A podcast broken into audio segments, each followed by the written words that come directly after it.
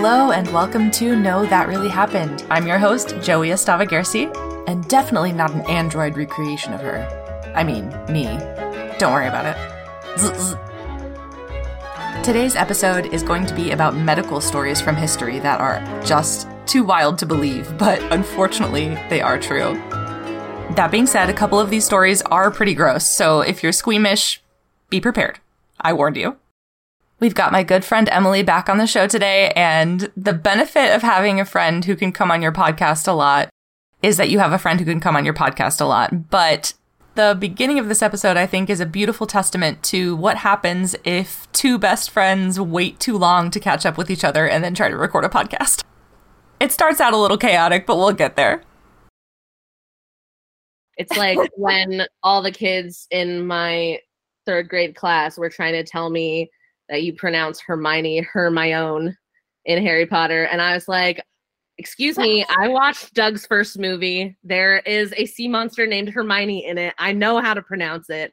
Oh, Don't play Do with the old magic to me.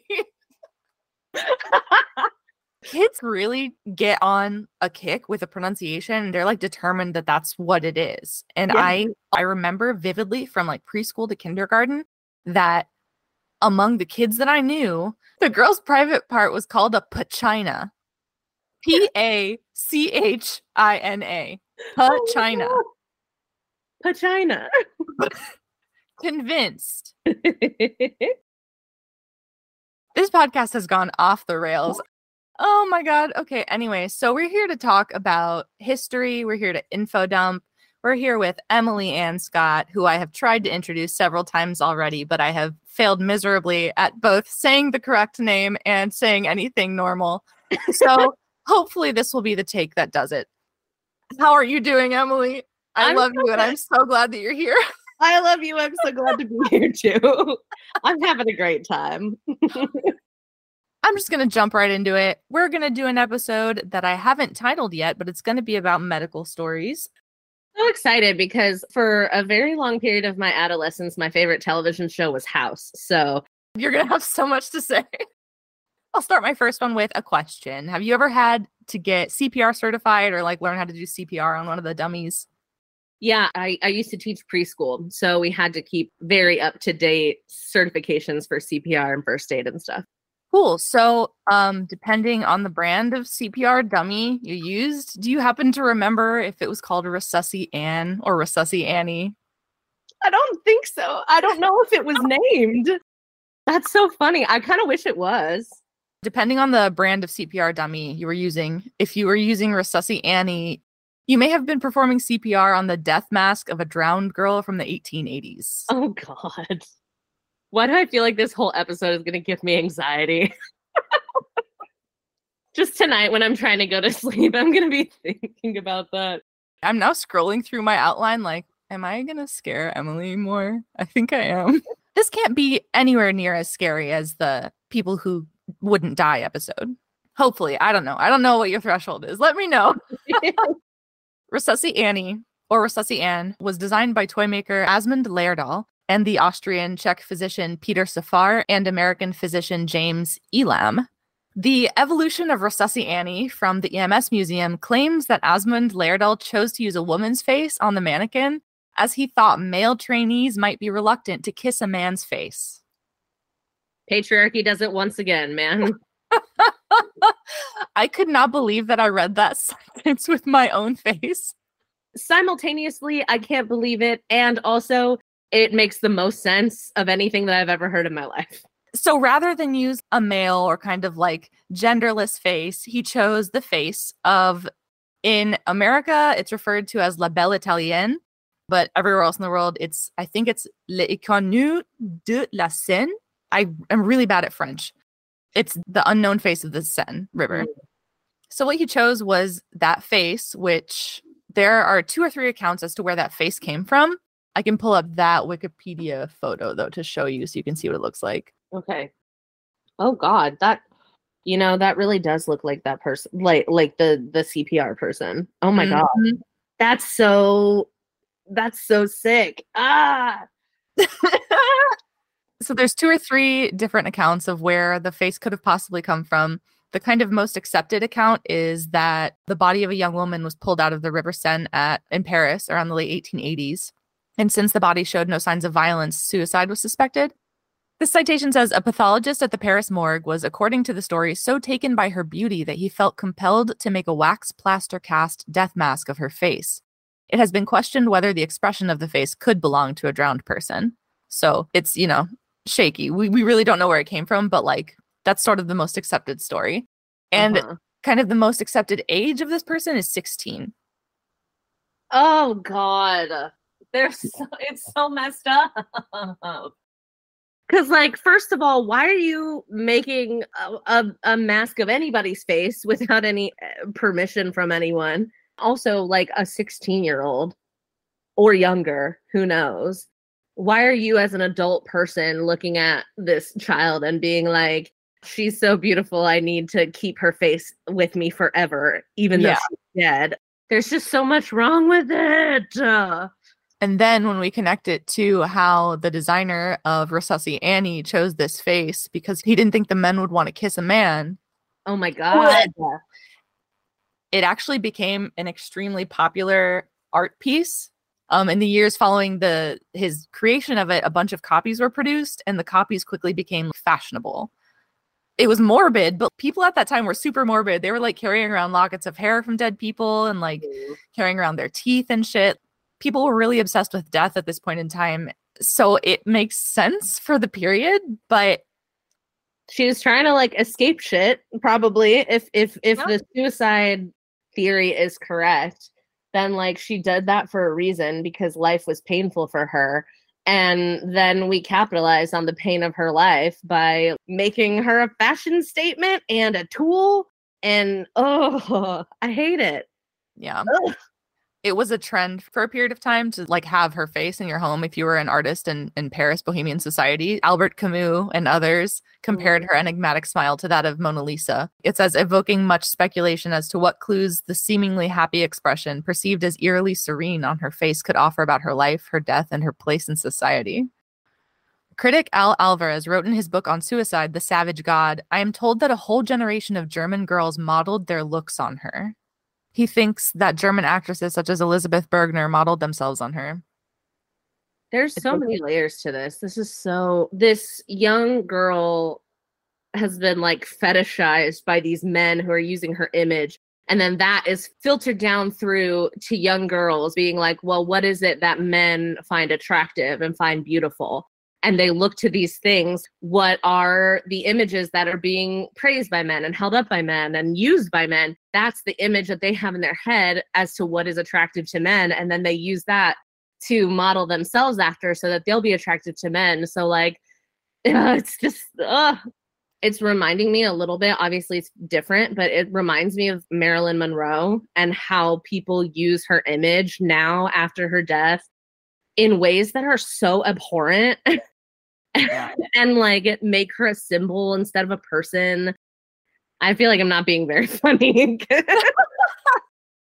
it's not because it's not funny. It's like alarming. And yeah, it is. The good news is that there are other brands of CPR dummies. Oh, but Resusci and Resusci Annie is is based off of this face. The other options for where her face possibly came from it could have been that the impression was taken from the face of a well these are all gross. They're all Ooh. gross. None of them are really any better. So the impression could have been taken from the face of a young model who had died of tuberculosis around 1875 but no trace of the original cast remained.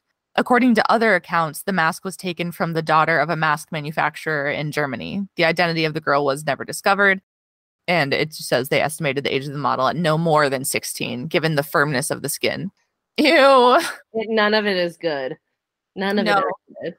And here's a little piece of information that we can wrap this up with that might make you feel a little bit more, not better, but maybe a little bit more sparkly. So the chorus refrain, Annie, are you okay? Are you okay? Are you okay, Annie? Yes. Is about practicing resuscitation on this dummy. okay, well, yeah, that makes up for it. We're fine now. Because when they trained people on this dummy, you have to ask them, Are you okay? Yeah.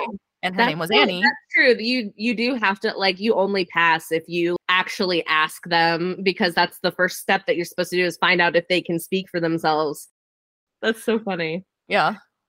How many men who needed to be resuscitated do you think have died because other men around them were not willing to perform CPR on them? The number would startle anyone, but also not be startling at all. Yeah. Yeah, that's why homophobia is wrong, everyone. Because you could literally die because your homie doesn't want to give you CPR. Fuck off with that.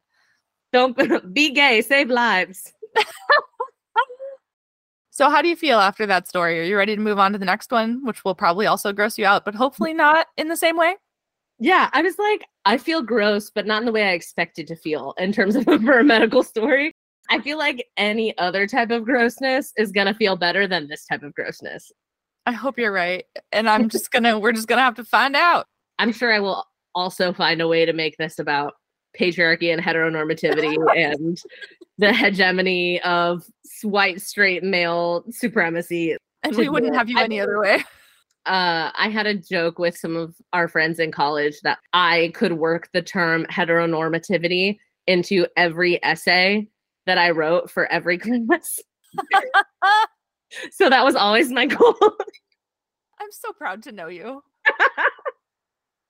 anyway, so I'm actually going to start this one with a question as well. What's the weirdest or like grossest home remedy you've tried or heard of for when somebody is sick or Oh, I feel like my tolerance for consuming gross things is pretty low. So I haven't tried that many. But I do know that when I when I had COVID and I was worried that I was starting to lose my smell, I, I was like kind of on the edge and going in and out and I couldn't tell. My friend told me that her doctor said that they should do smell training. She was like, just like find something that smells a certain way and smell it and think about how it smells. So I had like a little box with me at all times, the whole time that I had COVID, with a bottle of nail polish, a Sharpie, like the strongest smelling bullshit I could think of. And I was probably also high on fumes while I was like sick with COVID, but all day long I would be like opening the bottle of nail polish and like smelling it and trying to think about what it smelled like. I did not expect this at all. It works pretty well, to be fair. I, I feel like I never fully lost the smell. I don't know if that's why I did it, but I don't know why you okay, I need so why I need to know why you picked those items when there are other really strong smelling things that wouldn't I feel like you just wanted to get high. I feel like you are lying.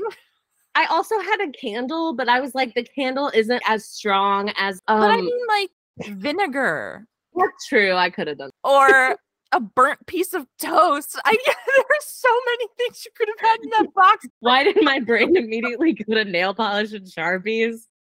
I don't know. I don't know. But I will say, when you can't smell something, it is very hard to think about how it smells. She said it was something about connecting, like, you know, the neurological experience of smell to the physical experience.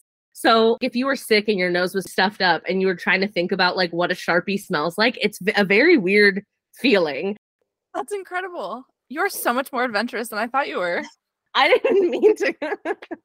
How fucked up would you have to be to consider eating a human covered in honey? I'm so wait. I I I I I think unless I was stranded in the wilderness yellow jacket style and I had some honey, then I would do it. Otherwise, I don't see that journey for me. Yeah, no, I honestly I agree. I can't. It's it might sound weird, but I agree. I am on the same thing. we are but- anti-cannibalism on this podcast. I know it's a it's a controversial stance, but we're willing to take it. we are uh pro women and anti anti men. Yeah, that's valid. yeah, sure. Someone will be mad about that. Um, so ancient people seem to be down with it to some degree. okay. in a practice we know now as mellified men. Mellified is an, an older term for something that has been preserved in honey. Mm. A mellified man was essentially a person who had been mummified in honey. But what makes this practice really mind blowing for me is that this practice would begin before death. Oh, God. Old people near the end of their lives would submit themselves to this process. They'd be like 70 or 80 years old. It was like the original donating your body to science. Yeah. They would switch to an all honey, all the time diet. Literally nothing else, not even water. Oh. Eventually, you would start literally sweating and pooping just like honey. Oh, God. Can you imagine? And the diet itself would kill you, obviously. Uh huh. Then they would put you in a stone coffin filled with honey and it would stay closed for up to a century. And when the coffin was reopened, the person would have turned into sort of this like goop, fully sort of disintegrated into the honey. Sorry to interrupt, but why am I thinking of sploosh from holes? Like the disintegrated peaches, you know, the canned peaches. No, it's, it's very ew, that's disgusting. Yeah, that's probably hundred percent what this was like. They would use that as medicine then. This Uh. mellified man confection would be sold at markets for the treatment of wounds and bone fractures. So it was like if you broke a bone, they were like, "Oh, you need to eat some human." It could be consumed orally or used externally. But that one's a little less gross to me because at least they like decided to do it. They're like, I'm getting old. It's time for me to start eating exclusively honey until I die. Yeah, that sounds like a great way to go out. a very Winnie the Pooh coded way to go out.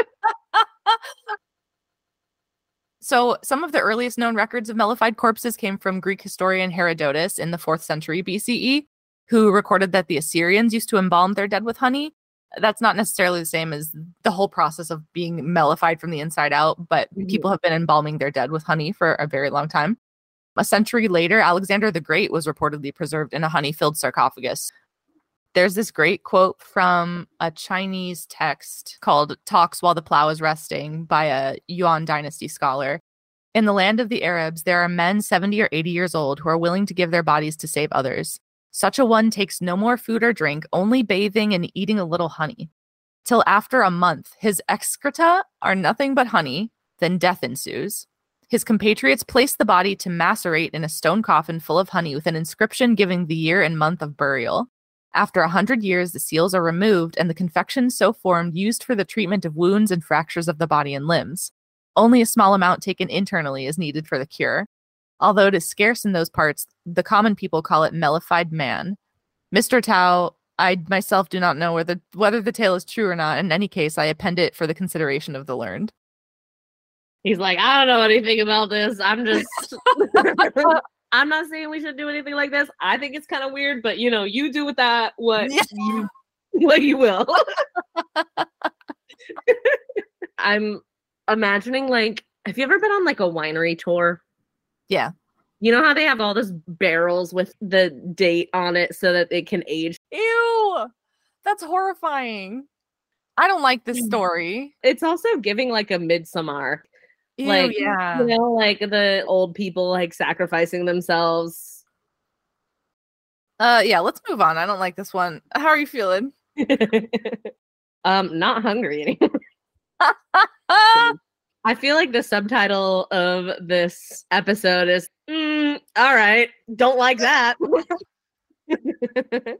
Here's the thing, though, listeners. If I have to know it, so do you. I draw you in with the funny stories about Rasputin, and then I come in for the kill with the stories that keep me up at night. yeah, enjoy those night terrors, everyone. So the next one is actually one that you told me about a while ago. This is the story of the dancing plague of 1518. Yeah. You knew. yeah. You knew. So this plague took place in 1518 in Strasbourg, which at the time was in the Holy Roman Empire, which is now this uh, particular city is in France. And it was a period of time where hundreds, hundreds of citizens of Strasbourg danced uncontrollably and apparently unwillingly for days on end to the point where a number of people died from exhaustion. This plague lasted almost two months. Here's what happened. We're not 100% certain who the woman was who started it, but their reports are certain that there was a woman who started it who went out into the street and started dancing. Many accounts point to a woman called Frau Troffea. She went out into the street and started dancing until she collapsed from exhaustion. But once she recovered, she started dancing again, uncontrollably, seemingly. And somehow by the end of the week, there were nearly 30 people out there with her. Has anyone done the historical research on whether or not ABBA was just playing and they just had to dance? That's the only explanation I can think of. it's like, was Whitney Houston on? Is Whitney Houston to blame for this?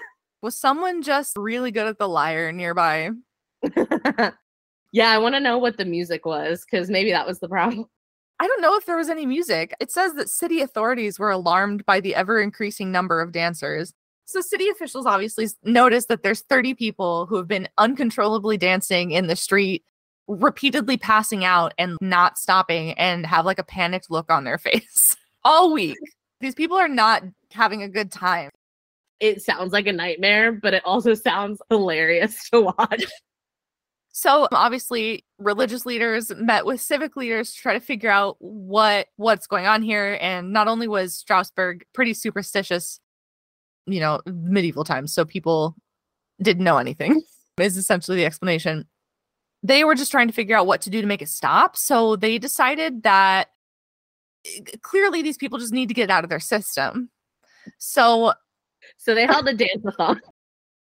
Dead ass Yes. They theorized that more dancing was the solution to get it out of their system. So they arranged for the guild halls to have the dancers go in and they arranged for musicians to accompany the dancing. So up until this point, there hadn't been musicians.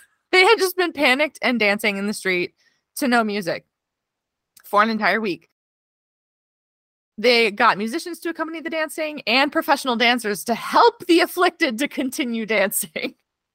Wait, that one's that part is so funny. Great energy. Let's just channel it into like a more structured movement. Let's I feel like if you really applied yourself, you could do a waltz. Just, here's a coach, you know, I get that you're having a hard time, but like we've come up with something that we think is really going to help you guys. It's called the Macarena. oh my god. That was it. That was the joke. That was the one at the beginning of this, there were only like 30, 30 to 50 people out on the street dancing um, that they corralled into a guild hall to dance more to like get it out of their system. But instead of getting it out of their system, it exacerbated the contagion, which I think is a hilarious way to phrase that. We're not really sure how many people were involved. There's, of course, the chance that there's a lot of like hyperbole about this because uh, people were so superstitious and didn't know anything and were so religious people thought that it was because their blood was overheated or because they were possessed by a demon or the local saint was the saint of convulsions and like epilepsy or whatever. So they were like, oh, these people are being punished by the saint with constant convulsions to dance or whatever. Reports say that anywhere between 300 to 500 people were eventually consumed by the compulsion. Mm. 300 to 500 people. So it went from 30 and the church goes, "Here, we'll give you music and professional dancers." To help you stop? Question mark. They accidentally turned the town into a huge banger. And you know what? This actually does explain why 500 years later that same town became the town in Footloose. I guess I just like do you have a theory about what you think happened with that? Yeah. By the end of September, the plague just sort of dissipated as mysteriously as it began. Nothing really caused it to stop modern theories, the one that I think is most likely, because as a person in modern times where it feels like we live in a hellscape, I totally understand how it could have been stress induced mass hysteria. Mm. As I was reading through these materials, to me, it feels like this could have been the dissociative doom scrolling of their day. People were so overwhelmed by the horrific condition that they lived in because this area not only, you know, medieval times were fucking rough, but this particular area was riddled with starvation and disease, and things were especially rough for people in this region at this time, even by the standards of regular medieval peasants. I can 100% imagine that a group of people would be so overwhelmed by their circumstances and their inability to get out of their circumstances that they do something like starting to dance in the street and then have kind of a panic moment where they're like, oh, if I stop dancing, that means I have to go back to work. Mm. or I have to go back to my house where there's no food, or I have to go back to like my kids who are all dying of the plague. Um, Mhm. Psychologically, you could get stuck out there like Yeah. that, and a bunch Yeah. of people come join you, and it like adds validity to your delusion that you're creating for everyone. I feel like. Mhm. The idea that you're you're this like person who doesn't have any control over what's happening to you and you're being pulled in all these different ways and oppressed in these different ways and you're trying to grow up and grow into an adult who has control and how all of that can could manifest there's a lot of factors that i could see going into something like that Absolutely. Trying to fulfill some kind of psychological need that there's no, literally no way to fulfill because of the circumstances that you're in. Yeah exactly and it's not even a conscious choice to like do something like that Yeah, totally. So that's that's why I think that this is what happened. A lot of modern speculation about the event uh, agrees with that as well. There's also the the chance that it could have been kind of like a mass accidental food poisoning situation because the area was doing so poorly agriculturally. There was like a, a fungi situation going on with some of the crops and that were found at the time. Maybe they all got some kind of something, some kind of brain Yeah. something from it. Who knows? yeah But seven other cases of dancing plague were reported in the same region during the medieval era. So these people had it really rough, and the only way Mhm. they had to escape was to pretend to be overcome by dancing. Mm-hmm. That is so funny. What my my prevailing question is what kind of dancing was being done in 1500s France, right? Or like wherever it was because you think of dancing during like a medieval time as a very structured thing. Yeah. So like I'm trying to I'm trying to picture what it would even look like or if it was Like people doing like a wagon wheel or something, but just Yeah. looking absolutely exhausted and horrified, dragging their feet because they've been dancing for three days and sweating and not eating. I mean besides the like dying part, it sounds like a good time. It sounds Right. like Coachella. like like Coachella plus, you know, a, a death. yeah. So that's the end of what I got about that. How do you feel? I was like visually watching it, I would be horrified. But just hearing about it, it's just like kind of it Yeah. just it sounds like a good time. Like I said, besides all the death. Thinking about it, I'm just like, you know what? I get it. I would do it. Great. I'm glad you're still with me. yeah. So let's move on to my last story, which is definitely my favorite one. This story is about Dr. Robert Liston, who is known as the fastest knife in the West End. Okay. Trying to c- conceptualize what that means. Like an express lunch hour rhinoplasty or something. So he was born in 1794. So this was a long, long, long, long, long time ago. He was renowned for being an incredibly fast surgeon, which I didn't understand why that mattered until I read about this because there were no anesthetics at this time yet. So Oh yeah. Right. So speed was like the most important thing in surgery because the longer the surgery takes, the more blood the patient is losing, the more pain they're in, and the more likely they'll go into shock or die. So being a fast surgeon was a good thing. Um, to the point where at this time, strapping or holding patients down for surgery was super normal because without anesthetic, patients would freak the fuck out and beat nurses off of them and escape. I mean, frankly, I would. That sounds Yeah. idea. one of my biggest fears is being in like waking anesthesia. Yeah. That sounds like the worst nightmare possible. You're not just looking at it and not feeling anything, you're also feeling it. What a nightmare. the speed of a surgeon was it could be life or death for a patient. So he was in incredibly high demand. Resources that I read said that patients would literally camp in his waiting room for days to be seen by him because they wanted to be seen by him. Mm. These are people who needed surgery. He lost one out of 10 patients, which sounds like a lot, but average surgeons at the other hospital in town at the time lost one out of four patients. Mm. Yeah. So one out of 10 is a huge improvement. so he was really well renowned. This is from an article in The Atlantic that they wrote about Dr. Liston. Imagine this scene because he was extremely fast. Imagine lying on a table in an old school operating room. Faces stare down at you from the viewing galleries above, and your leg throbs with pain from a broken bone. Infection is just starting to set in. The door opens, and three men in blood stiffened aprons walk in, carting a collection of knives and saws. Two of them grab your shoulders and arms and pin you to the table. The third picks out one of the knives from the cart. Time me, gentlemen, he calls out to the gathered spectators. Time me. Damn. The man grabs your leg and begins to cut just below the knee. He continues to hold onto your leg as one of his lackeys get a tourniquet around it. To free his cutting hand, he clasps the bloody knife in his teeth and picks up a saw. He cuts back and forth through the bone, drops the severed leg into a bucket full with sawdust, and sews you up to the applause of men sitting in the wings.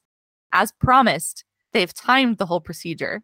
From first incision to clipping the loose threads on the sutures at just two and a half minutes. Oh my god.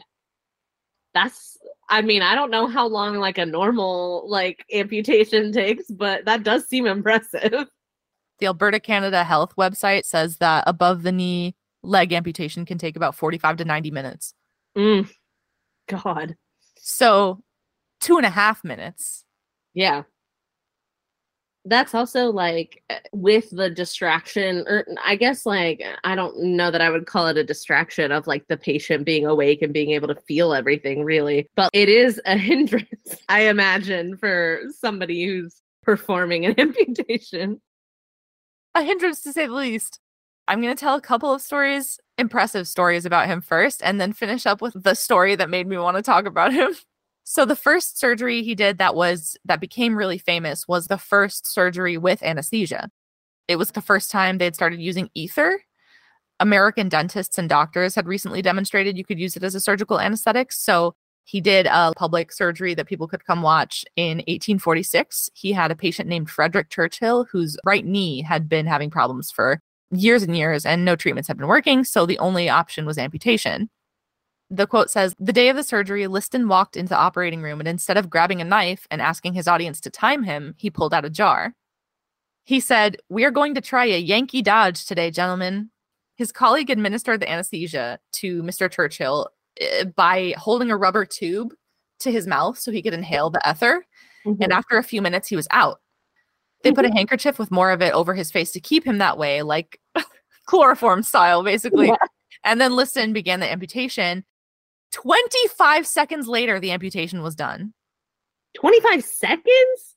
25 seconds later. Wow. That feels so fake. And then they just have to wait for this guy to wake up. Yep. So he woke up a few minutes later and reportedly asked when the operation was going to start. To the amusement of the audience, obviously, because it was over. He didn't have a leg anymore. Yeah, so he did the first public operation with anesthesia for an amputation, which is crazy, and did it in fucking 25 seconds. That's insane. Wait, what was the jar for? The just the, the, the ether. Oh, okay. For some reason, in my head, I was like, I thought he was gonna take bets on how fast he could do it. He's like the kind of thing this guy might do just getting extra, extra confident. He knew he yeah. was going to be able to do this one in 25 seconds. So he was like, place your bets, ladies and gentlemen. Yeah, literally. And I was like, you know, I get it, but also wait until I'm out to take the bets, I think. Yeah, I am a human being. Yeah. I don't think I would even mind that much if you took bets as long as I wasn't there to see it. Right. so he did that, which is very impressive and wonderful mm-hmm. and a great thing for science. But then he also did things like his speed was usually a really great thing, but it meant that sometimes he made mistakes, including once he accidentally took off someone's testicles while amputating their leg. Their full testicles. How do you make that mistake? I mean, that seems like that seems like extra work for you. I have the exact same question. I don't why it's like when you're trying to get your chores done before your mom gets home. and then she gets home and you think you did such a great job and she's like, "What is this?" You like emptied the litter box under your rug or something. this is clean, right? You can't see it. Yep. So that's one.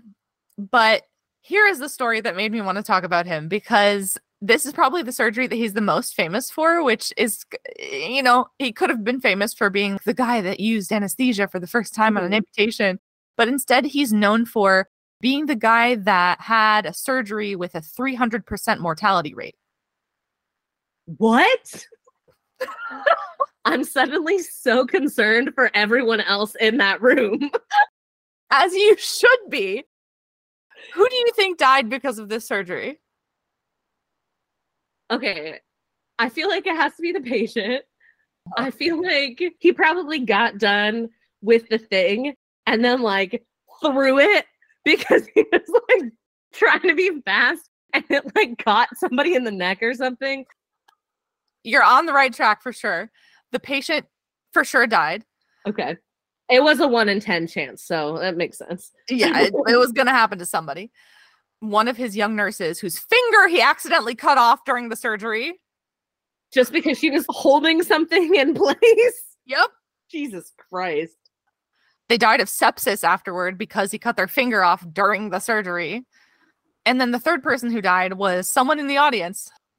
I'm picturing like the severed finger flying into the stands of getting caught in someone's throat and then like choking to death. That's not what happened, but it's in the same arena of what happened. So, someone in the audience who was, I guess, kind of close by, their sleeve got slashed by Liston as he moved. They were so frightened by having almost been stabbed that they died of shock. Oh my god. What the hell, man? this is what happens. This is what our teachers were talking about when they said don't rush your work. There's a point of diminishing returns on speed when it comes to surgery. I think we're discovering. Yeah. So he could have been well known for being a really amazing fast surgeon, but instead we know him as the dude who killed three people during a surgery and removed someone's testicles on accident. How do you feel? I feel sorry for those people. I mean, I feel sorry for all of them, but I feel really sorry for his assistant because they were just doing their fucking job. Yeah. Yeah. If your boss accidentally killed you at your next meeting, you'd be like, what the fuck, man? this is not the way I wanted to go out. So, yeah, that's the story of the career of Dr. Robert Liston. That's all I've got for you. So, what have you been rabbit holing about recently, Emily? Well, I feel like for this podcast, I'm just like the John Green whisperer because I feel like most of my fun facts come from John Green. And I remembered this story from the Anthropocene Reviewed, which he wrote. One of the essays in Anthropocene Reviewed is about Staphylococcus aureus, the staph infection. And I found out some pretty fun information about how penicillin came to be. There was a very old surgeon who had discovered Staphylococcus decades earlier named Ogston, Alexander Ogston. And he developed an antiseptic spray that he was very serious about teaching his students you have to use this, right? And they were mm-hmm. like, what the fuck? Like, they were basically the way that some people are about COVID masks. Whatever. Why are you being so like serious about this? Like, it doesn't work. Like, whatever. They even like made up this mocking song about it. What? And we learned the thing of the future was using unlimited spray. The spray, the spray, the antiseptic spray. AO would shower it morning, night, and day. For every sort of scratch where others would attach a sticking plaster patch, he gave the spray. Students of yore really went to extreme lengths with the songs that they wrote about shit, like to make fun of shit. That's so true. The idea of these kids clowning their professor for being obsessed with a life saving, world changing medical advancement is so funny to me. It's so 2020. It's nice to see that humans never change. Yes, there you go. So basically, this Ogston guy who developed this spray, he also discovered staph and he set up this lab to with a bunch of things of staph to try to figure out what was going to work and help cure it. So he and other people are working on it including this guy, uh, this scientist called Alexander Fleming, who is the guy who accidentally discovered penicillin. He's dealing with his cultures of staph and everything. And it says one Monday morning in 1928, Fleming noticed that one of his cultures of Staphylococcus aureus had been contaminated by a fungus, penicillium, which seemed to have killed all the staph bacteria. He remarked aloud, That's funny. I don't know why we know that, but that's hilarious. it accidentally developed this mold and then it killed all the staph. So he's like, okay. So he he developed what he called mold juice to treat some patients and it started working. And so they were like, okay, there's something to this penicillium mold that we need to figure out.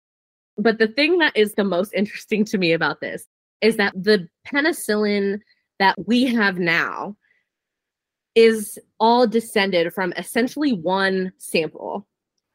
So like it wasn't even like that sample that he originally oh uh, that he originally found. There was a dramatic improvement, but they just didn't have enough of it. I guess they just scraped the mold out of whatever they had and it just didn't keep growing. They were trying to find more productive strains of this mold to try to develop this cure. And eventually, this woman named Mary Hunt, who was a bacteriologist, was at a grocery store in Peoria, Illinois. She was shopping in the produce section and she's looking at this cantaloupe and she sees that there's some mold on it and she's like, you know what? I think that's like penicillium. So she buys the cantaloupe and takes it back to the lab.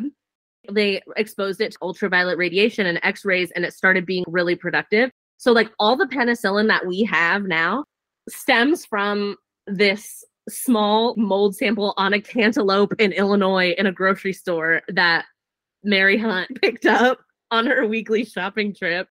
Holy cow. Which is so insane on its own. And then the other part of it is that I'll just read John Green's footnote here. It says, That's not the astonishing thing about the story, though. The astonishing thing is that after scraping off the mold that became the world's penicillin supply, the researchers ate the cantaloupe. I love, I'm obsessed with the fact that we know that. I know. I love that somebody made sure to record and we ate the cantaloupe. Yeah. So yeah, that was in the early 1940s that that happened. The penicillin that we have now is still kind of from this 1940s cantaloupe, which is insane. I can't help but being a woo woo bitch about it and being like, what a gift from the universe. Because both of the times that they saw penicillium were random. They don't know why. Yeah. It was literally just where did this mold come from in the yeah. lab? And then a cantaloupe in a grocery store. Yeah. From nothing. Yeah. And the idea that this woman, this scientist, even had the wherewithal to look at it and be like, hang on. She could have totally just been like, ew, and put the cantaloupe back. Right. Right. That was a high quality story. Thank you for bringing that. My John Green filter. Yes. it's the book The Anthropocene Reviewed. It's a very good book and it's very wide ranging topics, which is why I can apply it to almost anything we cover on this podcast. That was amazing. This was kick ass. I'm glad we got to do this again. Me too. And I'm glad that I didn't fully gross you out. And that's our show. Hopefully, you listeners weren't too grossed out by these stories either. Thank you to Alexi Chistelin from Lexan Music, and make sure to subscribe so you know when the next episode drops. I'm so erratic, you'll never know unless you have that thing turned on. See you next time. Bzz, bzz.